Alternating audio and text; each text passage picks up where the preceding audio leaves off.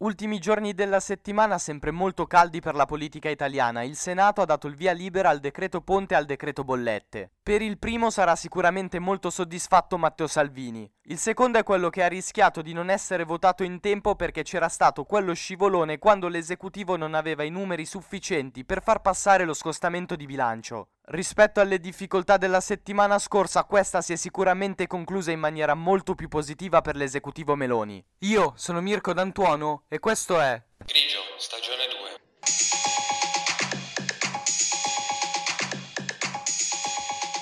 Grigio, stagione 2.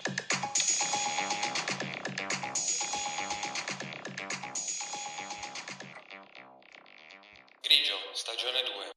Decreto bollette e uno può subito pensare a un qualcosa di ultra specifico, in realtà si riferisce a tre settori diversi, caro energia appunto, sanità e fisco. Sono in realtà ambiti molto diversi tra di loro, ma è il motivo per cui si è arrivati a stanziare tanti soldi, ben 5 miliardi di euro. C'è da dire anche che si è deciso di confermare delle cose che già c'erano. Per quanto riguarda il caro energia, ad esempio, è stato confermato il bonus elettricità e gas. È quello che serve a sostenere le spese energetiche delle famiglie in difficoltà economica, quelle che hanno un ISE fino a 15.000 euro. È nato nel 2021 e adesso, con questa ultima approvazione, è stato prorogato fino al 30 giugno del 2023. Per qualcuno però arriverà a valere fino a fine anno, fino al 31 dicembre. Sto parlando delle famiglie che hanno almeno 4 figli a carico. Possono chiedere questo aiuto i nuclei familiari che hanno un ISE fino a 30.000 euro. Se all'interno del proprio nucleo c'è una persona che ha una grave malattia, le cui cure richiedono l'utilizzo di macchinari ad alto consumo energetico, si può richiedere un ulteriore bonus al proprio comune.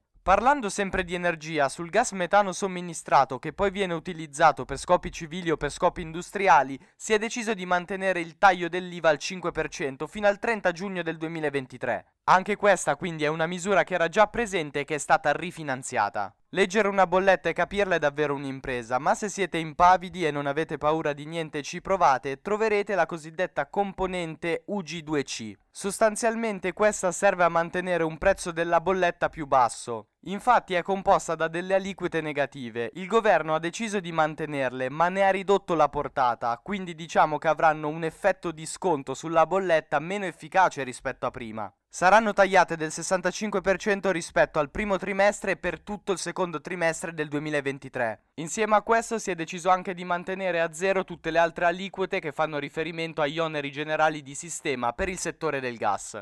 Queste misure sono rivolte più che altro alle famiglie, ma ce ne sono alcune che riguardano anche le imprese. Per quelle che hanno avuto un incremento superiore al 30% del costo rispetto allo stesso periodo dell'anno 2019 per l'acquisto di energia elettrica e gas, ci sarà la possibilità di ottenere un credito d'imposta fino al 30 giugno del 2023. Questa è una misura che si rivolge prettamente a quelle imprese che utilizzano tanta energia elettrica oppure tanto gas.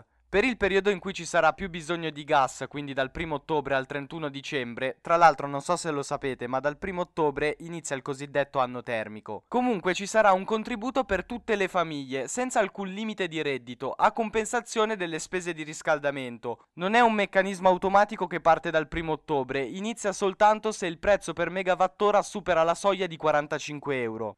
Sono esclusi i nuclei familiari che già ricevono il bonus sociale, quello di cui vi ho parlato all'inizio della puntata.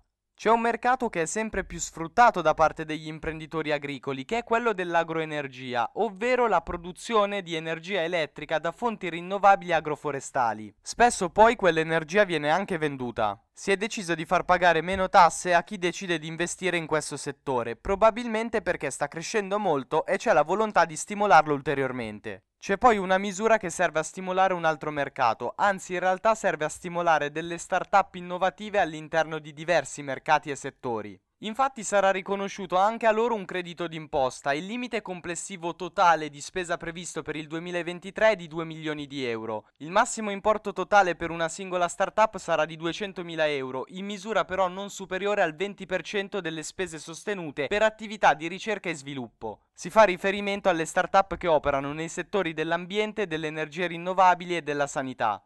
C'è poi un articolo, l'articolo 7, che dà una particolare possibilità alle strutture turistiche o termali. Se comunicano l'inizio dei lavori prima del 30 giugno del 2024, possono realizzare gli impianti fotovoltaici con moduli collocati su coperture piane o falde di potenza fino a un megawatt per l'autoconsumo. Essendo noi un paese pieno d'arte praticamente ovunque, è stato richiesto che nei centri storici o comunque nelle aree a tutela paesaggistica ci debba essere maggiore attenzione. Questi pannelli ad esempio non si devono vedere dagli spazi esterni e i manti delle coperture non devono essere fatti con prodotti che hanno l'aspetto dei materiali della tradizione locale. Si è deciso di favorire l'accesso ai finanziamenti per le piccole e medie imprese agricole e della pesca. Anche qui però si parla di finanziamenti che vengono dati con un obiettivo specifico, la realizzazione di impianti per la produzione di energia rinnovabile. Questi finanziamenti saranno ammissibili alla garanzia diretta rilasciata dall'ISMEA, l'Istituto dei Servizi per il Mercato Agricolo e Alimentare. Detta così probabilmente per voi non significa assolutamente nulla e avete anche ragione. Sostanzialmente la misura a cosa serve? Per incentivare l'erogazione di nuovi finanziamenti da parte di banche e altri intermediari finanziari che sono iscritti all'albo unico tenuto dalla Banca d'Italia e poi da parte anche di altri soggetti che possono prestare dei soldi, che possono concedere del credito in favore di quelle aziende di cui parlavo prima, quindi micro, piccole e medie imprese agricole e della pesca. Nell'introduzione vi ho detto che ben due decreti sono diventate delle leggi effettive in questi giorni. L'altro, sempre approvato dal Senato ovviamente, è il decreto Ponte, quello che ha reso molto felice Matteo Salvini.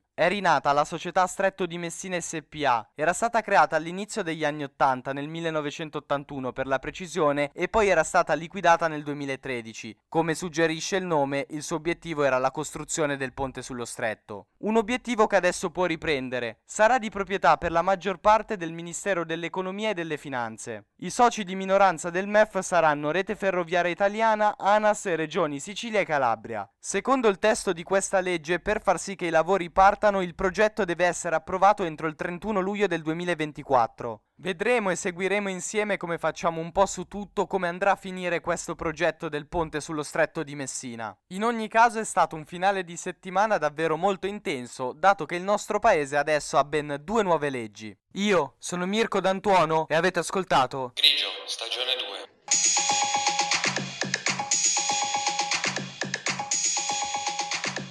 stagione 2.